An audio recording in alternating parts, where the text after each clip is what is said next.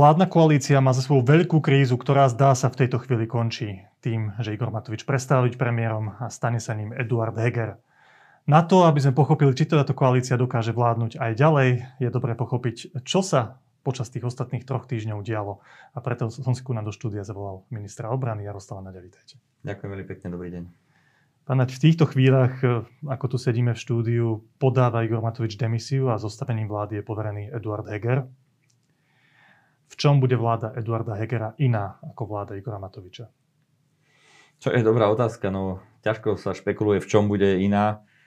Ja verím, že vo všeobecnosti uh, bude pokojnejšia, že, že jednoducho všetci zúčastnení uh, sme si uvedomili, že oveľa dôležitejšie ako nejaké vnútorné politické hádky je uh, hľadať konkrétne riešenia pre ľudí a a tiež to, že zodpovednosť za vládnutie je naozaj zodpovednosť a robiť si nejakú e, kampaň na e, kríze, na pandémii, to naozaj nie je nič, e, čo považujem za ani zodpovedné, ani štátnické. Toto ste mysleli, toto vyjadrenie smerom k Igorovi Matovičovi alebo k Richardovi Sulíkovi? Ja naozaj chcem využiť takéto momentum, ktoré dnes je a že teraz sa máme všetci veľmi radi a všetci sme radi, že sme túto dohodu získali a dosiahli a nebudem to personifikovať na nikoho, ale zo zásady e, platí, že zodpovednosť e, za riadenie krajiny je mimoriadne dôležitá a špeciálne v období, kedy ľudia reálne umierajú na vážne ochorenie a keď e, je zlá situácia v prípade mnohých podnikov, ktorí poskytujú služby, lebo musia byť zatvorené a tak ďalej. Toto je alfa a omega, musíme sa sústrediť na to a všetky tie veľakrát zbytočné konflikty, ktoré vznikali, by mali naozaj ísť do úzadia a verím, že osoba Eduarda Hegera ako človeka, ktorý hľadá konsenzus a ktorý hľadá také zmierlivé riešenia, tak, e, e, tak umožní takúto diskusiu a zároveň pevne verím, že, že naozaj všetci si uvedomia, že e, nejaké hádky to nie je cesta. Tá moja prvá otázka má také dve roviny. Jedna je rozdiel v osobe premiéra. Každý ten premiér má svoju osobnú povahu, nejaké nazeranie na svet, ale hlavne tu asi bude vidieť tie povahové rozdiely medzi Igorom Matovičom a Eduardom Hagerom. Obidvoch dosť dobre poznáte tak nám skúste povedať, že ako si máme predstaviť to, ako Eduard Heger bude viesť tú vládu. Že ja by som predpokladal si, že tie tlačovky budú trochu pokojnejšie, menej emotívne, lebo Igor Matovič je asi emocionálnejší typ človeka. Aj tie vyjadrenia na sociálnych sieťach voči novinárom a tak ďalej budú také uhladenejšie. To je asi Eduard Heger. Ako by ste tieto dve postavy porovnali? Vy ste sa pýtali primárne na vedenie vlády a tam musím povedať, že e, rokovania vlád prebiehali na 99% naozaj veľmi pokojne a kľudne veľmi, veľmi pracovne a veľmi v dobrej atmosfére. Sem tam naozaj tam vznikli konflikty, napadá mi možno 4-5 takých situácií za celý rok, kedy to bolo osobné a kedy to bolo útočné, ale nepamätám si ani jednu jedinú situáciu a hovorím to absolútne úprimne, že by takúto situáciu tam spôsobil Igor Matovič. Napriek tomu, že áno, súhlasím s tým, že je emocionálny typ, oveľa viac možno prejavuje svoje emócie na vonok ako napríklad Eduard Heger, tak e, napriek tomu on nikdy nebol, e, nespôsobil žiaden konflikt priamo na rokovaní vlády. Druhá vec samozrejme je forma komunikácie a ja keď niečo môžem e, z mojej pozície ešte stále jeho podriadeného a, a za chvíľu kolegu a zároveň stranického podriadeného povedať, tak naozaj tá komunikácia Igora na tlačových konferenciách alebo aj na sociálnych sieťach nebola ideálna. To je fakt. Aj sme mu to tak hovorili, aj sme sa snažili to tak na srandu obrácať, ale naozaj si myslím, že tlačovky predsedu vlády, bez toho, aby som ja mal, viete, to hovorím svoj názor, lebo však nebol som predsedom vlády, ťažko sa mi to hodnotí, ale tlačovky mali byť skôr kratšie a veľmi, veľmi cieľené na tému, lebo ono sa to naozaj stalo, že Igor v dobrej viere tú tlačovku otvoril a potom odpovedal na množstvo otázok od novinárov, desiatky otázok, ktoré už išli úplne mimo tému a a postupne ho tými otázkami ako keby vyhecovali do situácie, že potom naozaj konal tak, že používal prehnané výrazy alebo niečo podobné. Ale vo svojom jadre je to veľmi dobrý človek, ktorý zásadne bojuje proti korupcii, ktorý má, ne, nemá rád nespravodlivosť a nemá rád, keď ľudia konajú, tak eh, by som povedal, že falošne. No a e, toto je vec, ktorú, nad ktorú sa nevedel povzniesť. Ani sa mu nečudujem v mnohých prípadoch, lebo tá situácia bola ťažká. Myslím si, že Edo je typ človeka, ktorý veľakrát sa povznesie na takéto veci a, a v záujme všeobecného kľudu a dobrého výsledku jednoducho pôjde radšej ďalej. Že keď pán Matovič cítil krivdu, tak proste sa nezdržal a dal to von. Áno, keď cítil krivdu, tak sa nezdržal a dal to von a ja hovorím, že v mnohých prípadoch, ja si dovolím povedať, že takmer vo všetkých, e, reagoval na základe podnetu, ktorý bol veľmi nespravodlivý a veľmi zlý voči nemu, alebo voči vláde, alebo voči Slovenskej republike. Otázka je, akým spôsobom vlastne reagoval, akým spôsobom tú emociu do seba vypustil a veľakrát to tiež nebolo dobre. No pamätám si na tú povestnú diskusiu medzi ním a Radom Baťom. Hej. Ehm, naozaj to bolo z obidvoch strán to bolo nepriateľné. Zase netvárme sa, že Rado Baťo bol nejaký anielik, tá jeho komunikácia bola katastrofálna, ale tak on takýmto spôsobom komunikuje tiež. Prepačte, nemýlim sa, že pán Baťo bude teraz podriadený, rezortný podriadený pána Matoviča myslím na ministerstve financí. Áno, myslím si, že tam má nejaký úvezok, neviem aký, či to je dohoda, alebo či to je štátno-zamestnanecké miesto, neviem, ale áno, myslím si, že pán Baťo v súčasnosti pracuje na ministerstve financí. Uh, tak ale mimochodom, uh, to zase nie je žiadne tamstvo, to sa vo všeobecnosti vie, že Rado Baťo sa snažil dokonca pracovať pre Igora Matoviča uh, priamo na komunikačnom odbore. To, sa... to už muselo byť dávno. No nebolo to až tak dávno, by ste možno boli prekvapení. Takže zase, viete, to je také, že na jednej strane akože komunikujem na efekt, aby som vyzeral v nejakej mojej bubline akože za chrumkavého a na druhej strane sú veci, ktoré reálne robím E, na obraze alebo na verejnosti a to sa zďaleka netýka iba Rada Baťa, ale mnohých iných ľudí. Poďme ďalej, pán Nať.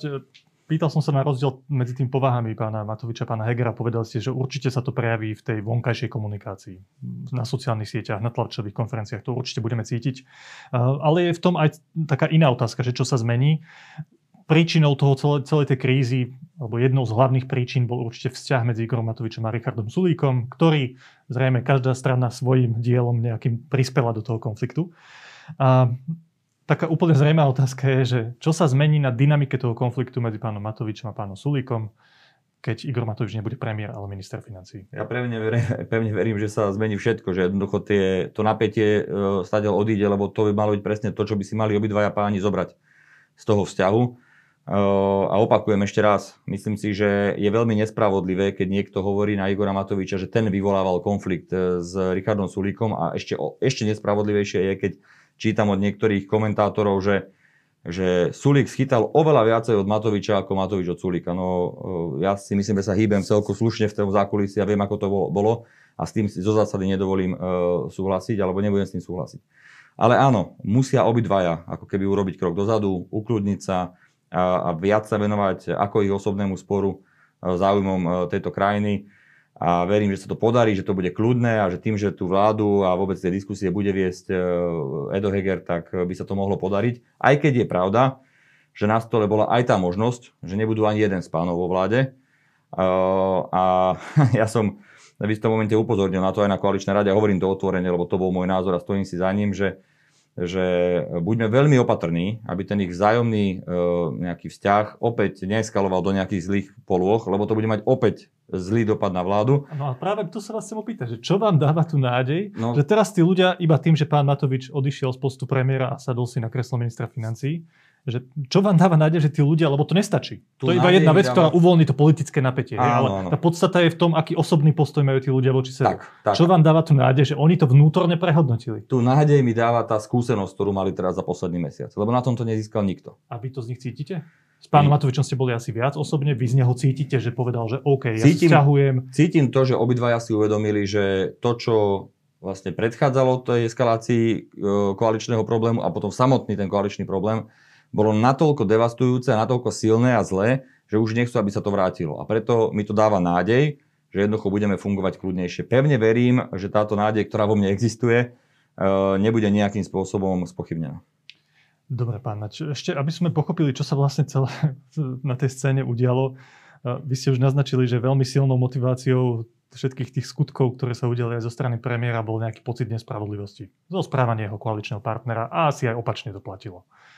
No ale prepuknutie celej tej krízy prišlo už také verejné po odstúpení pána Mareka Krajčího, potom ako vznikol ten konflikt, ústupok Olano bolo, dobre, tak minister zdravotníctva skončí a ideme ďalej. Na tej tlačovke pán Matovič emotívne rozprával o tom, že, že to obetovanie ministra nie je úplne férové. A dá sa to aj chápať do veľkej miery, pretože pán Krajčí skončil hlavne preto, ako sa vyvíjala pandémia a v tých rozhodujúcich momentoch riadenia pandémie mali aj tí ľudia, ktorí žiadali jeho odstúpenie na tom svoj podiel ako sa tá pandémia riadila. Takže úplne chápem, že nejaký, nejaký pocit nespravodlivosti tam bol, aj keď tá zodpovednosť tam zostáva na ministerstve zdravotníctva. A ja som tu mal pána Krajčího asi týždeň predtým, ako skončil vo svojej funkcii A, a on hovoril o, tej smutnej, o tom smutnom rokovaní vlády v decembri, keď žiadal veľmi prísne opatrenia a, a nepodporili ho ani vlastní kolegovia. A keď som vás tam videl všetkých stáť na tej tlačovke, keď pán Krajčí odchádzal, tak som si hovoril, že OK, že je úplne legitimné, že odchádza, mal hlavnú zodpovednosť. Ale vedľa neho stoja aj ľudia, aj jeho stranickí kolegovia, aj vy, ktorí ste v tej chvíli sa ho nezastali, keď išlo o ten zlom v decembri. Prečo ste sa ho nezastali? Nebolo to úplne tak, lebo svet nie je čierno ja vám to poviem úplne presne, ako to bolo. Marek Krajčí, áno, absolútne v súlade so závermi, myslím, konzilia odborníkov alebo pandemickej komisie. Už si nepamätám, prišiel s tým, aby sme urobili lockdown 16. decembra, myslím. Asi, asi 16. to bolo, alebo, áno, 16. alebo 17.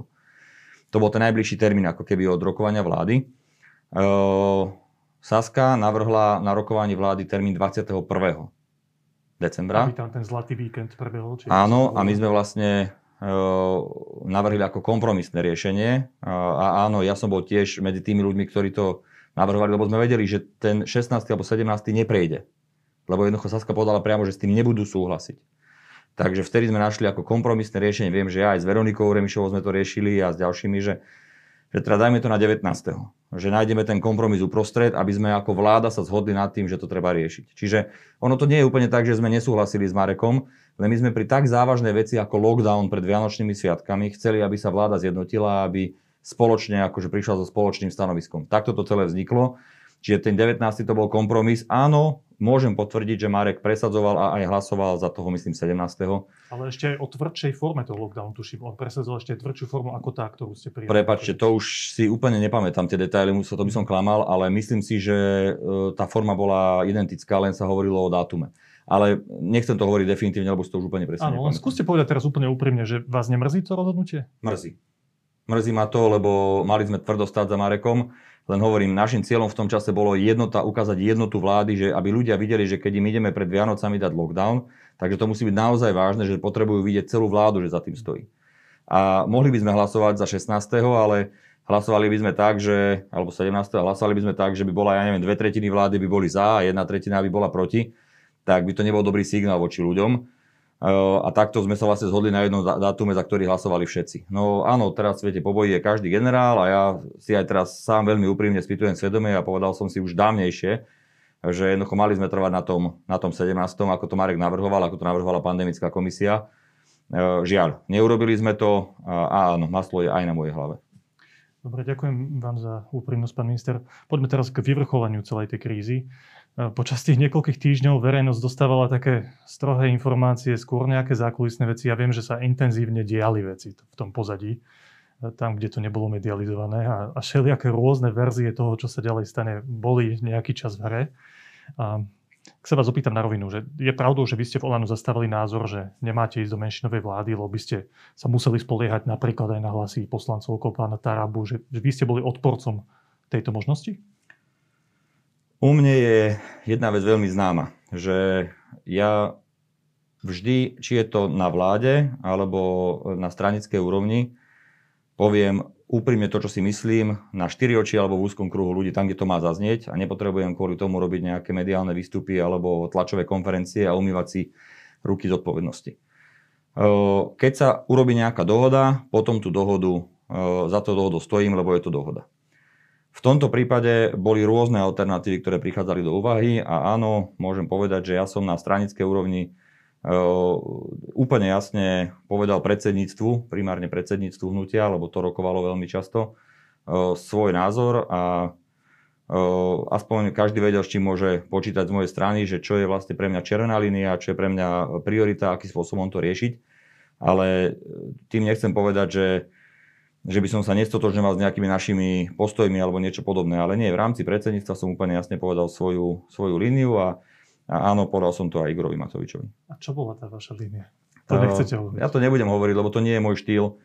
Uh, jednoducho povedal som ako človek, ktorý je na predsedníctve, čo, si, čo považujem za realistické, čo považujem za dobre pre túto krajinu a čo považujem za, uh, za vec, ktorá by sa síce dala riešiť, ale dlhodobo by nám to neprinieslo e, veľa pozitívneho a tým myslím e, ako hnutiu, ale primárne krajine ako takej. Ja sa vás pýtam tú otázku preto, lebo sa snažím aj diváku priblížiť, že čo sa stalo, že Igor Matovič v nedelu zrazu vystúpil na tej tlačovke a povedal, že ustupuje od všetkých svojich požiadaviek, ktoré dal voči koaličným partnerom. Bolo to tým, že vy ste ho vo vnútri hnutia prehovorili, alebo ako ste hovorili, ako sa vás pýtal aj Braňo Závodský, tuším včera na Exprese, boli ste pritlačení už do tej pozície, že ste nemali žiadne iné možnosti.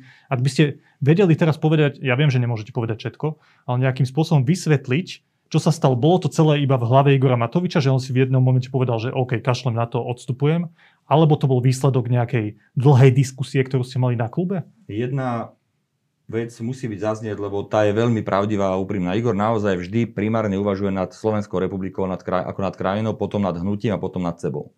A to, že urobil také rozhodnutie, aké urobil, vôbec nie je pravda. To som povedal aj e, Braňovi Závodskému e, na Exprese, že vôbec nie je pravda, že sme nemali inú alternatívu. Mali sme alternatívy. Štvorkoalíciu, trojkoalíciu, dvojkoalíciu, menšinovú vládu, e, dlhodobejšie fungovanie, ako tých alternatív, dokonca nejakú opozičnú zmluvu, jednoducho tých možností bolo viacero, o ktorých sa dalo rokovať a ktoré boli niektoré viac a niektoré menej realizovateľné.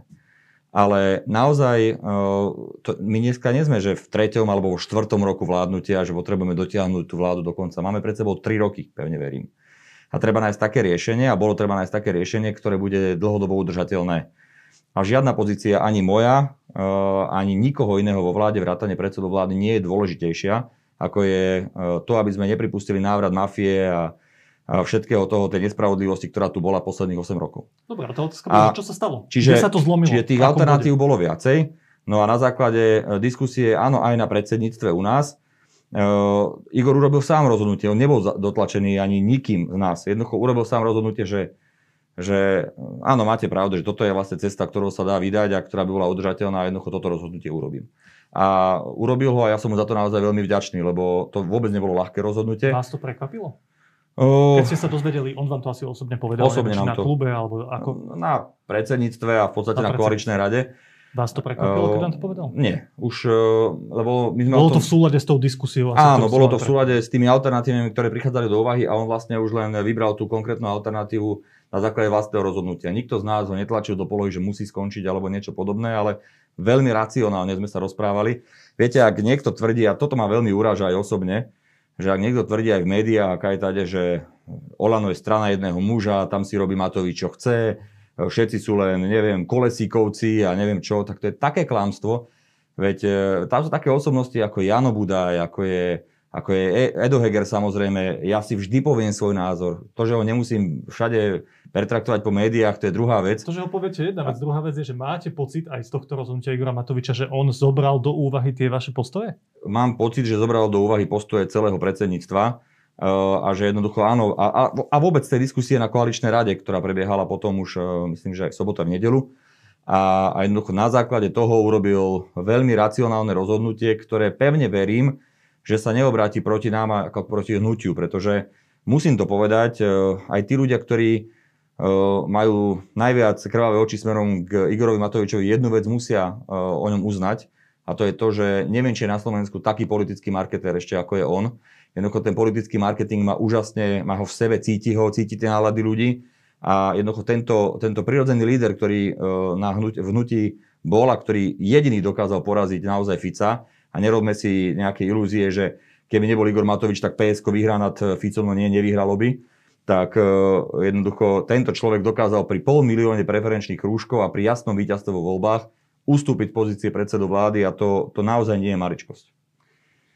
Pán Nadi, dosť dôležitá diskusia bola o novom ministrovi zdravotníctva. Včera sme počuli meno človeka, ktorý má zrejme blízko k vášmu rezortu, pán generál Lengvarský Vladimír, riaditeľ Ústrednej vojenskej nemocnice v Ružomberku.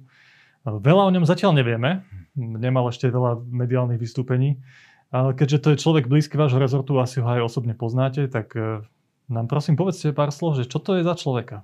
Vlado Lengvarský, samozrejme ja ho poznám roky, lebo v rezorte som roky pôsobil a on tam samozrejme e, pôsobil roky na rôznych e, významných funkciách. Je to brigádny generál, je to lekár. E, do septembra, kedy som ho ja vymenoval za riaditeľa ústrednej vojenskej nemocnice, bol hlavným lekárom ozbrojených síl, špičkový odborník so, vzdelaním ako myslím, že v Československu, myslím, že v Hradci Králové má urobenú medicínu a následne študoval aj v zahraničí, aj v Spodných štátoch amerických, má aj manažerské vzdelanie v oblasti zdravotníctva. Je to prirodzený líder, je to uznávaný odborník. Ja som naozaj nepočul aj po tom, čo som ho vymenoval za riaditeľa ústrednej vojenskej nemocnice, ani jedno negatívne stanovisko ľudí, bežných, ktorí, ktorí ho poznajú, ktorí poznajú, ako funguje vojenské zdravotníctvo a ako funguje Ružomberská nemocnica. A teraz zo pár nejakých krikľúňov, eh, ktorí eh, dávajú dokopy to, že on bol riaditeľ, alebo stále je riaditeľ ústrednej vojenskej nemocnice s tým, že tam bol operovaný Lučanský, tak teraz to dávajú akože jemu za vinu, no tak to sú takí, viete, ľudia, ktorí už sa snažia chytiť slámky. Áno, tam je tá istá otázka ako pri výmene pána Matoviča s pánom Hegerom, že keď teraz príde pán Lengvarský na rezort, tak čo pocítime? Bude to človek, ktorý bude väčšou autoritou, lebo je, neviem, že skúsenejší manažér, ráznejší človek, že je armádny generál. Ťažko porovnávať, jasné. Ako to bude? Ťažko porovnávať s Marekom. Uh, sú to rozdielne osobnosti.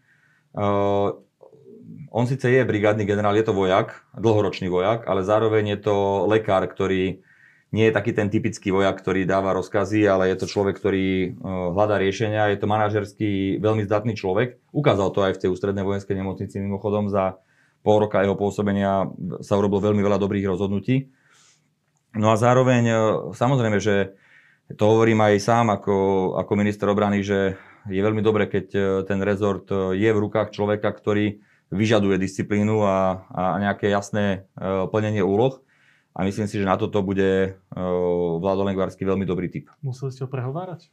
Musel som ho prehovárať, lebo nechcel odísť do začatej práce uh, v Ružomberskej nemocnici a zároveň pre mňa to bolo také, viete, jedno oko sa teší a druhé plače, lebo Slovensko, ak ho pani prezidentka vymenuje do novej vlády, uh, získaš naozaj špičkového odborníka na zdravotníctvo a manažersky zdatného človeka, ktorý podľa mňa to bude dobrá správa pre slovenské zdravotníctvo. Zároveň mi plače druhé oko, lebo ústredná vojenská nemocnica stratí takéhoto špičkového človeka, ktorý mal vynikajúce plány, na ktorých sme spoločne robili. Takže budem musieť ja riešiť e, personálne obsadenie v Ružomberku, e, ale zároveň verím, že jemu sa podarí naozaj e, veľmi dobrým spôsobom pomôcť slovenskému zdravotníctvu. No uvidíme, lebo to je možno po tej premiérskej najhorúcejšia stolička v tomto štáte. To určite áno a naozaj už len to, že urobil to rozhodnutie, že zobral tú zodpovednosť do rúk. A mám rád ľudí, ktorí reálne konajú, že nie, že budem kecať a mudrovať, ale takí, ktorí, keď príde tá možnosť prevziať zodpovednosť, tak ju zoberú a on to naozaj vo veľmi ťažkej situácii e, toto rozhodnutie urobil. Mohlo mu byť tam relatívne dobre v tom Ružomberku.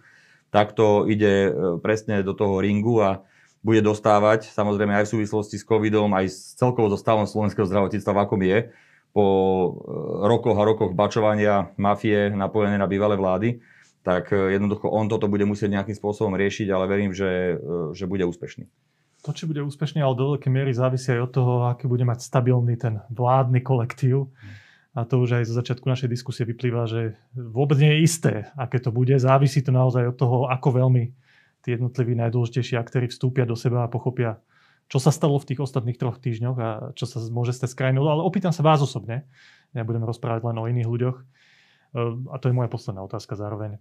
Keď ste videli za tie posledné tri týždne, čo všetko sa dialo medzi vašimi vládnymi partnermi, koaličnými partnermi, poslancami v Národnej rade, tak e, to boli dosť turbulentné veci a práve v takýchto chvíľach sa ukazujú charaktery ľudí.